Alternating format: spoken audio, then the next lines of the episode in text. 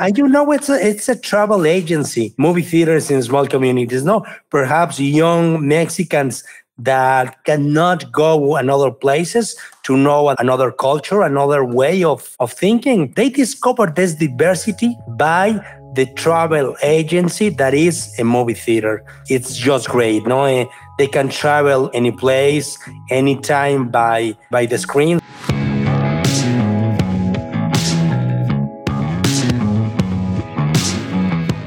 This is the Box Office Podcast. I'm Daniel Loria, the editorial director of Box Office Pro, the only publication in North America exclusively dedicated to covering the world of theatrical exhibition. Here this week with our co host, Rebecca Pahle, deputy editor at Box Office Pro, and our chief analyst, Shawn Robbins. In this week's episode, we will be speaking with Roberto Quintero, the convention director of Cineshow Mexico, an event taking place in Puebla, Mexico on September 28th and 29th, bringing together the Mexican exhibition business, looking at everything that's going on in that market. That's coming up in our feature interview segment. But we're going to be opening once again, looking at the week's news and going over some box office figures with Shawn. Let's start with the Cinema Day celebration, guys. Did you guys make it out to the movies this weekend? And did you go on Saturday? I did. I uh, I went to see Jaws in IMAX with my boyfriend. He said, yeah, "I've seen that movie fifty times, and seeing it in IMAX, like I'm seeing new ex- micro expressions in Robert Shaw's face that I'd never seen before." Um, so yeah, it was a good experience. Which theater did you go to? The AMC Lincoln. That's my hometown multiplex. I think it's right on the one train line for me. Shawn, did you make it out this weekend? Fortunately, I didn't. My nephew's birthday party was oh, Saturday, so I, unfortunately, out of all the days, I was really bummed. I was on the same boat. I was in Texas visiting my sister and her one year old, and I decided to babysit the one year old so my sister and her husband could go to the movies. They went over to the Galaxy Highland and checked out the Spider Man No Way Home re release. They'd never done the D box immersive seating over at Galaxy Theaters. They were able to do it enticed by that $3 offer and loved it. They're probably going to go back in that format. It's, I think, one of those takeaways from the weekend how uh, folks were able to go and test out some of those premium formats that they hadn't before now that they're at a lower ticket point. So yeah, Daniel, Cinema Day or something of this type has never really been tried in the North American market, where you have all tickets across all formats being so steeply discounted. So, uh, talking about like the box office, the numbers of, of, last weekend, there's not really any use to that. Shawn, I, am gonna I'm gonna ask if you agree with that. The, the numbers are a little bit irrelevant. Yeah, uh, this is this is one of those days. Kind of once it was announced, it just seemed inevitable that it's. Yeah, I will say it's a one-off in some ways, but if this becomes an annual tradition, uh, they actually could have some value once we come around to this time next year. If it if it's you know maybe every Labor Day or, or structured around this time of year. So, but as far as a week-to-week basis, yeah, everything this past Saturday had a giant asterisk, if not the whole weekend. What we do have is that per NATO, 8.1 million people bought tickets for Cinema Day. That puts uh, admissions at 9% ahead of the prior Saturday, which of course did not have discounted tickets. So it brought a lot of people in. Over that three day weekend, Spider Man No Way Home with the extended 11 minutes took the top spot. Then Top Gun Maverick did quite well on Labor Day and it ended up taking the, the top spot. But there's actually one film in the top five that as I was looking at this box office, I was, it kind of intrigued me. And that is DC League of Super Pets, which Shawn, can, can you remind us how that did when it came out? High expectations were higher. It, it certainly underperformed on opening weekend. It's had solid legs since then, or at least relatively solid. It has still been front loaded compared to a lot of other animated movies just because it has that DC tie in. But typically around Labor Day, we see movies like that, whether or not they're, you know, giant minions level movies or maybe middle tier animated like this they tend to hold very well at this time because it's it's when parents will will take kids back out. A lot of areas in the country are already back in school but some aren't. So this is kind of one of those weekends historically pre and now post covid uh, lockdowns that it's living up to that expectation of, of a, a, family movie doing really well over this holiday. Yeah, I mean, we definitely saw that over National Cinema Day. It went from sixth place last weekend to third place this weekend. And I'm talking about the three day totals, an almost 32% jump from the previous weekend. Uh, and the same was true of Minions The Rise of Gru. That also had a jump, though that one uh, only just shy of 16%. So a lot of uh, a lot of families, it looks like, taking advantage of those lower ticket prices to get the kids out to maybe things that they've been meeting to see that had been in theaters for a while. You know, I, I think it's it's interesting how this concept kind of interacts with kids' movies and how that might play out in the future if this does become an annual thing. I think that's a fair question, and it's one of the things that I think Jackie Brenneman was saying, the uh, the president of the Cinema Foundation that organized this initiative here in the United States, that this was a trial. They couldn't commit that this would happen every year. They couldn't commit that if it was going to happen again, it would take place over the same weekend, Labor Day weekend frame. But that they did expect, with the decreased ticket price, that family films would overperform. We saw that happen, as you mentioned, Rebecca, and that people would go out and try out those premium formats, something that I think we, we also saw across the board. In the UK, we saw similarly positive results. Remember, this was an initiative that was also simultaneously organized in the UK and Irish markets. In the UK market, 1.46 million admission, guys. That is above the 1.34 million admissions set by the UK market last time they tried a National Cinema Day, all the way back in 1997 with a one pound ticket price. That was 25 years ago, guys. So, 25 years after the last time this happens, at a three pound ticket price, there's more cinema admissions going in. This is evidence of that success. That number of admissions is around three times the number of tickets sold during the pre COVID era for the same frame. So these are strong results that we've seen not only in the US market, also in the UK. I think it's a great uh, initiative. Hopefully, we get to see it back. And talking about initiatives of bringing moviegoers back to theaters, uh, the experience itself. Rebecca, a big headline for this week Movie Pass is back from the dead. Movie Pass is back, back, back again. Officially, the launch was on Labor Day. They are rolling out in select markets, those being Chicago, Dallas, and Kansas City. So, what we know now is honestly not a ton more than we knew before. Um, there are different pricing tiers at 10 20 $30. Uh, it can be used at any theater that accepts a major credit card. You know, it'll open in waves across the market. I'm, I'm reading from their website here.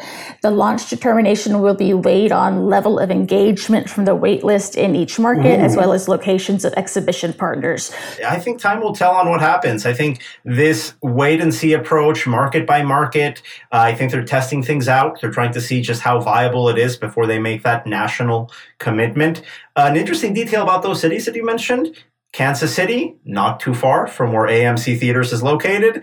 Dallas, not too far from Plano, where the Cinemark headquarters are. So, uh, yeah, an interesting little asterisk there uh, with that initial rollout for MoviePass. Let's look at the box office this weekend, guys, because after a couple of slow frames, we are I, I, hate to say it, not probably back to normal. Usually, this is that new line weekend from Warner Brothers where a big horror title is supposed to come out and reignite the box office.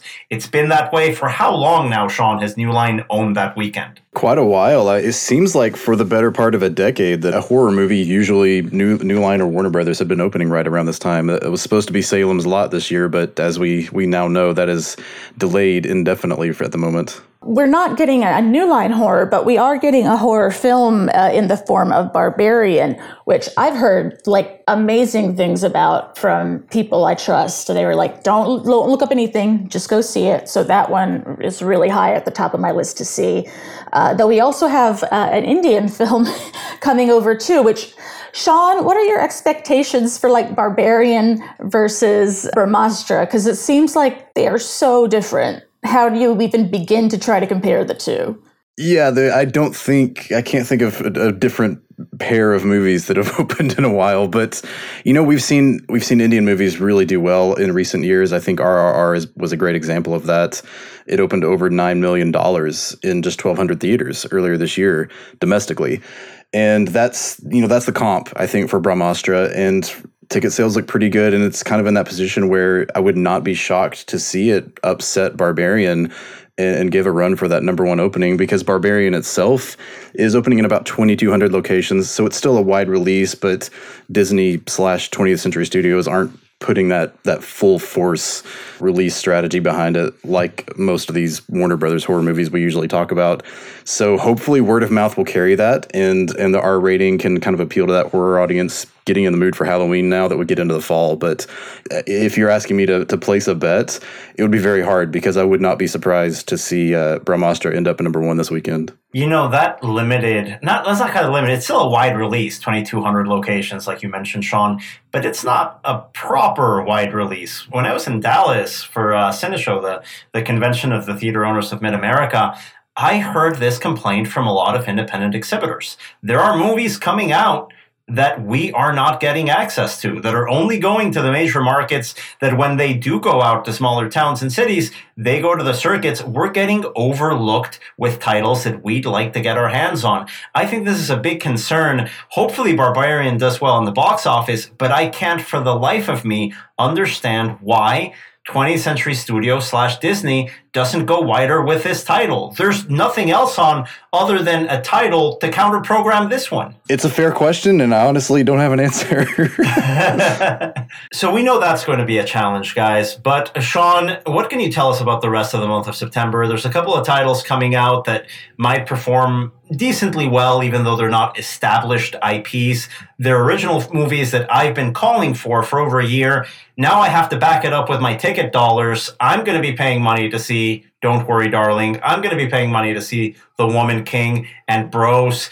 Will other people also be doing that? Yeah, this is really that point where we get several original films in a row, and that's what we expect to see after a summer. And I think The Woman King is is really interesting to me because it it has kind of an action element, but it's also positioned as a drama. And, and Viola Davis is is obviously kind of a, a force to be reckoned with. Her popularity has just skyrocketed in recent years. I I'm pretty confident in that one. I think it could do well, but then we also look at the Avatar re-release and and Don't Worry, Darling opening the same weekend. That's a fascinating showdown to me.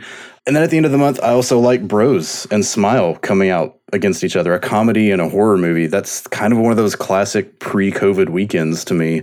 So, you know, we're not going to get into those big grossers quite yet again, but maybe we get some solid openings and some legs from from this collection of movies that open before October give us some numbers like a range here that our listeners can expect because i don't want the narrative for these titles to be oh, they opened under 85 million. These original titles don't work at the movies. That's totally unfair. We've been calling for diversity in the slate. What's a rational target that we can look at? I think on average, pretty much all of these are, are likely to fall into that mid teens to maybe low 20s range. Maybe something like The Woman King can break out a little higher. Avatar is the tricky one to call because we're still waiting to see how wide its re release will be, even though it's anticipated to be technically wide in terms of thousands of theaters, but that's just a little bit of a different beast. But don't worry, darling, Bros, Smile, these all look like movies that, you know, review dependent and social media buzz from there anywhere from low teens to potentially upper teens or low 20 million that that's conceivable and probably realistic for virtually all of these movies. Shawn i think it's safe to say that so far uh, q3 is shaping up to be a little bit weird between lack of titles some titles like halloween ends going day and date and then national cinema day. A lot of different factors here but if you step back what is your forecast for Q3 at this point? Well, I think at this point, uh, it's going to land on a very soft note. It would be challenging, I would say, in, in a nice way, to surpass what last year's third quarter was. Not impossible though, just because we had such a strong July lead in. Uh, and August was, you know, essentially it wasn't very strong, but at the same time, neither was last August for you know for the most part. September is what it's going to boil down to, and what a lot of these movies can do. I think last year we were around a little over 1.7 billion for the third quarter, a similar number, maybe slightly you know, plus or minus a little bit on either side of that wouldn't be too surprising for for where we end up for this July, August, September corridor this year. Is there anything that has breakout potential in your view? I think for the remainder of September, I, I, really look at something like The Woman King, and by then we kind of get to the point where most of these movies will benefit Q4 a little more, like mm-hmm. Smile and Bros. Those are essentially Q4 movies with one day of play in Q3. So it's really down to The Woman King and Avatar and, and Don't Worry, Darling, and you know, hopefully something like Barbarian. And now looking at that 2022 forecast as a whole, we've seen a number of titles vacate the year. We saw some release changes from Warner Brothers, I think most notably Shazam 2 going to 2023. You've got a couple of changes with Halloween Ends going day and date and Amsterdam being moved up to October. How do you think this year ends up, especially with all this news on the merry-go-round of release date changes? Yeah, the the delay of these Warner films, in particular Shazam, impacted forecasts a little bit because that was the that was the number two blockbuster for December. Let's you know, and that's not an insult towards Shazam or in any way, but of course we know Avatar is is the big one everybody is looking at. And in past years, we've seen over the holidays multiple films can do really well at the same time. People go see more than one movie, and sellouts can benefit something like that. So the loss of that title does does impact where we where we see things end up. I think Amsterdam is an interesting move that at least gets some high profile content into October, which had looked fairly dry.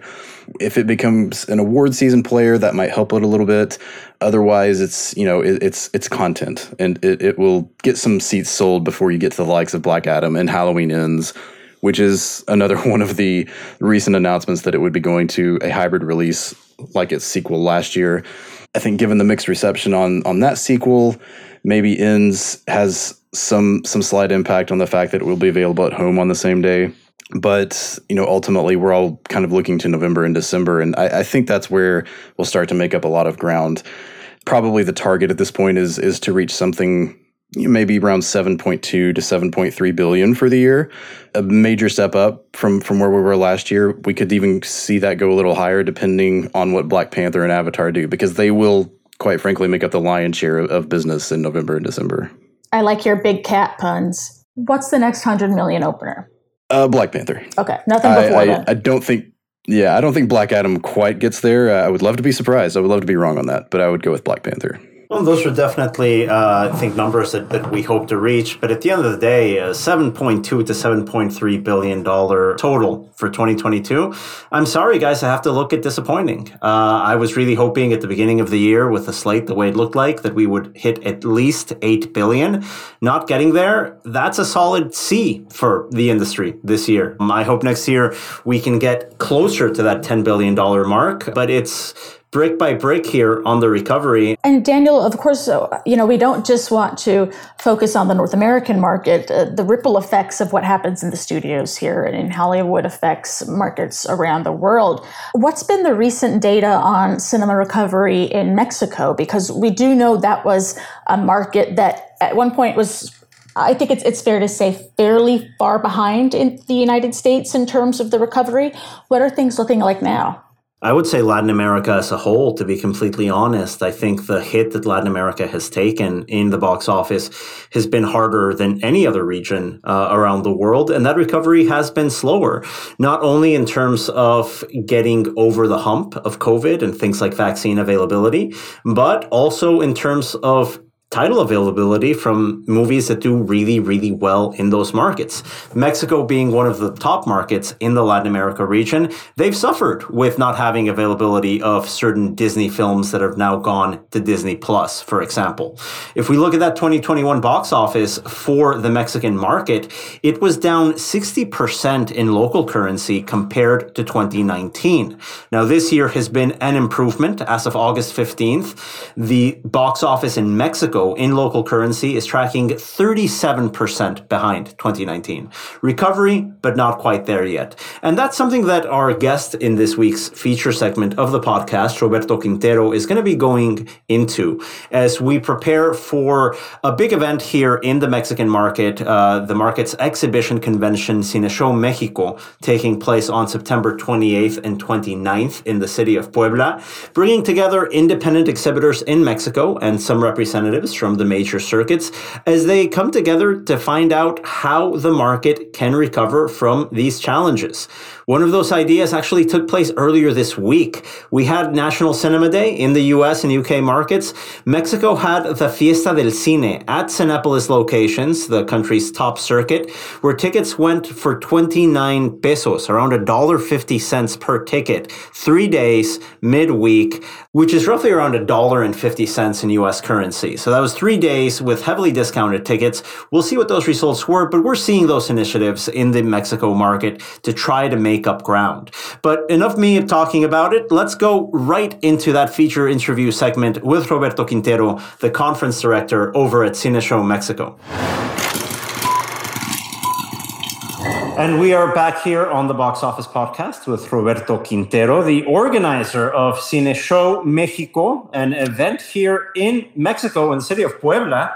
Uh, beautiful city for those of you that haven't been able to go. Uh, Roberto, welcome to the podcast. And can you tell us a little bit about the event? We just had a Cine Show in Texas. This is a different event altogether. It's uh, the first exhibition convention in Mexico for a long time. What's the background of, of putting Cineshow Mexico up and above? Thank you very much, Daniel. It's great to be to be with you. And let me talk a little bit about Cineshow. You know, it's an event that brings together independent exhibitors, art cinemas, and drive-in uh, theaters from Mexico, but not just from Mexico, from all over Latin America, with the aim of training, updating, generating joint strategies, networking, and bringing together industry, allies, and suppliers after this challenge, this big challenge that, that was the pandemic. Absolutely. And the pandemic, as we know, in Latin America, it was the region in the world that was most affected by the COVID 19 disruption. Mexico, one of the main markets in the Latin America region, I know the recovery has been uh, slow, but I think it's underway. What's the state of the movie theater industry today in Mexico as you prepare to put on your event? Sure, thank you. Well, let, let me tell you first, Daniel, that our tagline is We Come Back Stronger Than Ever. that has to do with what you just said. And we think that Cineshow will be a party. We want to mm-hmm. celebrate that we are alive that we are still in the show. And well, let, let me tell you that the impact in Mexico is still uh, big. We have over 40 or 35% lower attendance that, than before COVID. And well, the, the Cine Show of this year is the third edition. Huh? The 1st mm-hmm. one was a small prototype that we made in Puebla too in 2014. The second meeting, it was in 2016 in Mexico City. And well, this time the third edition will be in Puebla, Mexico. Puebla is about two hours from Mexico City, I mean, to the south. And it's a really important city in, in, in our country. It's a beautiful city with some very historic theaters in that city. I know the Teatro de la Ciudad a historic cinema is going to be uh, hosting some events there. Can you tell us some of the history of uh, movie theaters in the city of Puebla as you're going to be hosting the event there? Yes, sure. Uh, thank you, Daniel. You, you know, in the 40s and 50s, well, Puebla was like the headquarters of the biggest movie theater chain in all over on all, all over Mexico. And well, uh, our home this year, El Teatro de la Ciudad, the city theater, it uh, was built in you know 1868 it was so it it's, was it's before cinema even was around as a viable business forget yeah. technology. It's a really historic space. So it, it's built in 1868 when does it start showing movie movies? Do, do you know when it started acting as a movie theater? Yeah of course. You, you know the owner was uh, Mr. Guerrero, Guerrero Manzano. That's why mm-hmm the name of the movie theater was Cine Guerrero because of the last name of the founder. You, you know, uh, the movie theater was operating until uh, it suffered a fire in 1909. Before that, we do not have a lot of information, but when they decided to reopen, well, it was in 1929 and with the Art Deco style that we can we can see right now and the movie theater was Santa, you know. Santa mm-hmm. was the first sound film in Mexico. So really important people in that years like Agustin Lara, you know, it was a, a great uh, uh, artist in Mexico, Pedro Vargas, uh, Granica Asensio, uh, Leopoldo Ortiz. Well, they attended this Santa premiere in 1929. The first sound film in Mexico, the, the theater that welcomed the entire country, the entire industry to revitalizing a, a domestic film industry. In, in the period after that, from the 1940s to the 1950s, we had the golden age of Mexican cinema, some really iconic films. The film industry has always found a wonderful home in Mexico with movie theaters. You mentioned that the pandemic has really hit movie going in Mexico. I, I have some facts here from ComScore looking at the average moviegoer visit per year in Mexico. Before the pandemic in 2019, you'd have 2.77 trips to the cinema uh, per year by moviegoers. In 2020, that went down to 0.5, so half a visit per year per person. That went up in 2021 to 0.9. So it's a 76% increase in terms of frequency. We're not back yet, but we will be. I know 2022 has been a, a good recovery year here for the industry. What are going to be some of the topics in the panel conversations, Roberto, that, that you'll be speaking about at the event to prepare for the return of audiences in Mexico? Yeah, sure. Uh, Daniel, let, let me talk a little bit about why we are doing this event, why the topics, and it, has to do with the pandemic. Uh, as you all know, the pandemic was the biggest challenge in the film exhibition industry, and of course in Mexico and Latin America. You know, the permanent closure of movie theaters was a very strong blow for all the entrepreneurs and especially the independent exhibitors. Uh, well, let me tell you, in my opinion, the, the elements that affected this sector, I mean, the independent exhibition, were as follows. First, in the industrial level, of course, the closing of the cinemas. Second, the lack of sensitivity of some governments by not, not recognizing that cinemas were and are safe places in the face of COVID 19. And the lack of government support, of course, the streaming competition and the enormous piracy that generated the streaming in Latin America, and well, the lack of material by film distributors. But at the level of the independent entrepreneur, there were more challenges. One, the lack of cash flow. Mm-hmm. Second, the lack of bargaining power with suppliers due to the size of the company. Independent exhibitors, eh, well, we do not have so many screens as the chains uh, have. And well, the personal impact of the entrepreneur. Most of them do not have a board to help a caution to blow of what was happening. I am sure that the stress generated generated by the pandemic in the independent entrepreneur was was really was enormous. And well, the topics we have three three sections.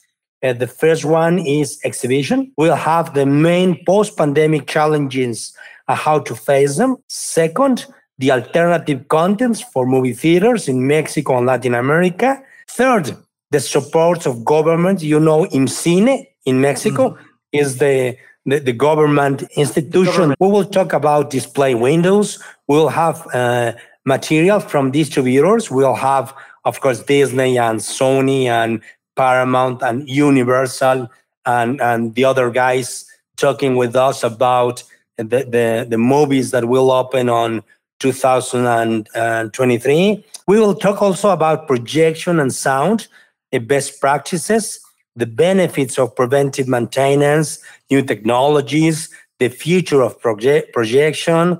Uh, we will also have seminars for technicians. Uh, we will talk also about marketing, you know, uh, the state of the industry, the profile of the new bo- moviegoer after pandemic, management of social networks, digital marketing, the importance of public relations, of PR, the data value of the new moviegoers, and uh, uh, for last, concessions, no? Candies. Mm-hmm. we'll talk about innovation in concessions, trends in food and beverage, and consumption habits for the new generations. You know, the millennials, the centennials that uh, used to to drink and eat different candies that we uh, used to used to do. the concessions uh, around the world is always something that, that really fascinates me. Every country has its own traditions when it comes to the concession stand. Uh, you're you're in the industry here in Mexico. You know the movie theater industry perfectly well, Roberto. How would you describe concessions in Mexico? What concessions set the market apart from the rest of the world? Well, uh, perhaps I'm not so objective because I'm from Mexico, but but I have traveled, and you know, I guess it's really different. Why? Because food for for Latin Americans and food for Mexicans, you you know, it's it's a really important part of our life. You know, we are always planning with the family what what to do, what to eat. You know, uh, eating for us is just like religion. You know, mm-hmm. it's it's very important what we eat and what we drink in Mexico, and it had to it has to do with movie theaters. You know, in in Mexico, our popcorn is different. No, it's different. The amount of salt you use, a hot uh, uh, sauce on it. Mm-hmm. Our nachos are different. We do not just use as the cheese, but you use avocado and different vegetable and uh, something we call pico de gallo that yeah. it's like a sauce with a tomato and, and celery and some other este, issues. So uh, I think the concessions in Mexico they are really different. In Mexico, uh, moviegoers they we do not just go to movie theaters to watch and to enjoy the movie we we go thinking uh, on what we are going to enjoy, what we are going to eat and drink. well, there's so many topics that you're going to be going over. You mentioned the different topics that are going to be in discussion here at this event in Puebla. Could you tell us some of the biggest priorities for Mexican exhibitors today? Because outside of Mexico, I think anyone looking at exhibition thinks of the Mexican market, Cinepolis and Cinemex two of the largest circuits there. They occupy a majority of the market share. But as you mentioned at the beginning of this conversation, it's actually a much more diverse market with a lot more opinions other than the two major circuits. Yeah, that's right. You know, we have about 500 screens of independent exhibitors. And, and I guess after pandemic, I mean, it's good news for independent exhibitors. I, I guess that niche uh, niche mm-hmm. uh, films, niche movies will have an opportunity, and I think it will be. It, it won't be necessarily by Cinepolis or Cinemex that they make a great job. Uh, we have a great movie theaters because of them, but I think now it's it's a good time for independence. You know, in small communities, we have just like I said, like 500 screens. So, uh, what's the challenge in Mexico? I guess to understand the new moviegoer, I guess to understand the new generations, just like I said, centennials and millennials, they go to the movie different. They go to the to the movies to eat different uh, food and drink, and to understand that streaming is not a competitor anyway. Right streaming. That is, that is such a misconception all around the world. People think that the conversation right now in the cinema industry is how can movie theaters compete with streaming? That's not the case at all, especially in Mexico. Of course, yeah, I agree. I think we make a great team, streaming and, and movie theaters, and I guess we have a lot, a lot of years for the um, the industry. No, uh, just, just as you know, families, boy and girlfriend. It's really important in movie theater. No, it's to go there to you, you know it's two hours when when the problems are are not ours are of Tom Cruise or any. we'll let Tom Cruise solve the problems for two hours. That's yeah, the best way to. yeah, that's right. For a while. I, you know, it's a it's a travel agency. Movie theaters in small communities. No, perhaps young Mexicans that cannot go another places to know another, another culture, another way of, of thinking. They discover this diversity by the travel agency that is a movie theater. It's it's just great. No, eh, they can travel any any place, anytime by by the screen. So I think we have movie theaters for uh, at least 200 more years more from from now. I completely agree. It's it's such an interesting market when we talk about the Mexican exhibition business. A lot of people don't realize Mexico, in terms of screens around the world, is the number four global market. So China has more screens than anybody else. That's followed by the US and Canada market. India is in third place. Fourth place in terms of screens all over the world, Mexico. with 7,400 cinema screens. Now, as we mentioned, Cinepolis Cinemex, they combine for around 6,500, 6,700 of those screens. So the majority, the bulk of those screens come from those two major circuits, but there's still a number of other smaller circuits and 500 or so screens controlled by independents to make this, I think, a very dynamic, a very important market from a global perspective. In that context, what are your expectations for Mexican cinema exhibition in 2023? Do you believe we will continue seeing upward growth in the industry? No, I guess we'll have a good year. This year, 2023 is not as good as we expected, but I think the next year will be a, a really, really good year. And let me tell you about 65 or 75% of the cities in Mexico, they do not have movie theaters, you know? Perhaps 30% of the population makes 70% of the total is the tickets that are sold in Mexico. So we have a really great opportunity because we will have big blockbusters next year and there are a lot of Mexican people that do not have movie theaters in town. And that, that's an option. That's the opportunity for independent exhibitors to do that right. and make a team, no, with the big guys, just like Cinemex, Cinepolis. They, they are great friends. They good. They do a great job. And we see that at the box office as well. Mexico finished 2021 as the number six country in the world with tickets sold, according to data from Screen Digest. Uh, that's behind China, US, India, Russia, and Japan. But that's above markets like France, like the UK, like South Korea. It's a very important market. And as you mentioned, Roberto, there are still opportunities for growth. It is not necessarily a mature market. It's a very competitive market. There's a lot of innovation there, but still a lot of opportunities. Uh, to close up this conversation, Roberto, there are a lot of things happening in Puebla for Cineshow to be excited about. What are you most excited about for this edition of the event? Thank you, Daniel. Well, we are really happy because, just like I said, it's a party. It's a celebration. We want to celebrate that we are alive as, as entrepreneurs, as industry. We just want to, to learn uh, soft skills, hard skills in Cineshow. And we are sure that Cineshow will be every year, every year gathering movie theater owners, gathering sponsors. We are really, we appreciate a lot our sponsor, just like Box Office, like Christie, Cinexo, Cinioni, Comscore, Dolby, GDC, Harkness Hall, Harman, Sillones VIP, Tivoli, Vista. They are great partners of our industry.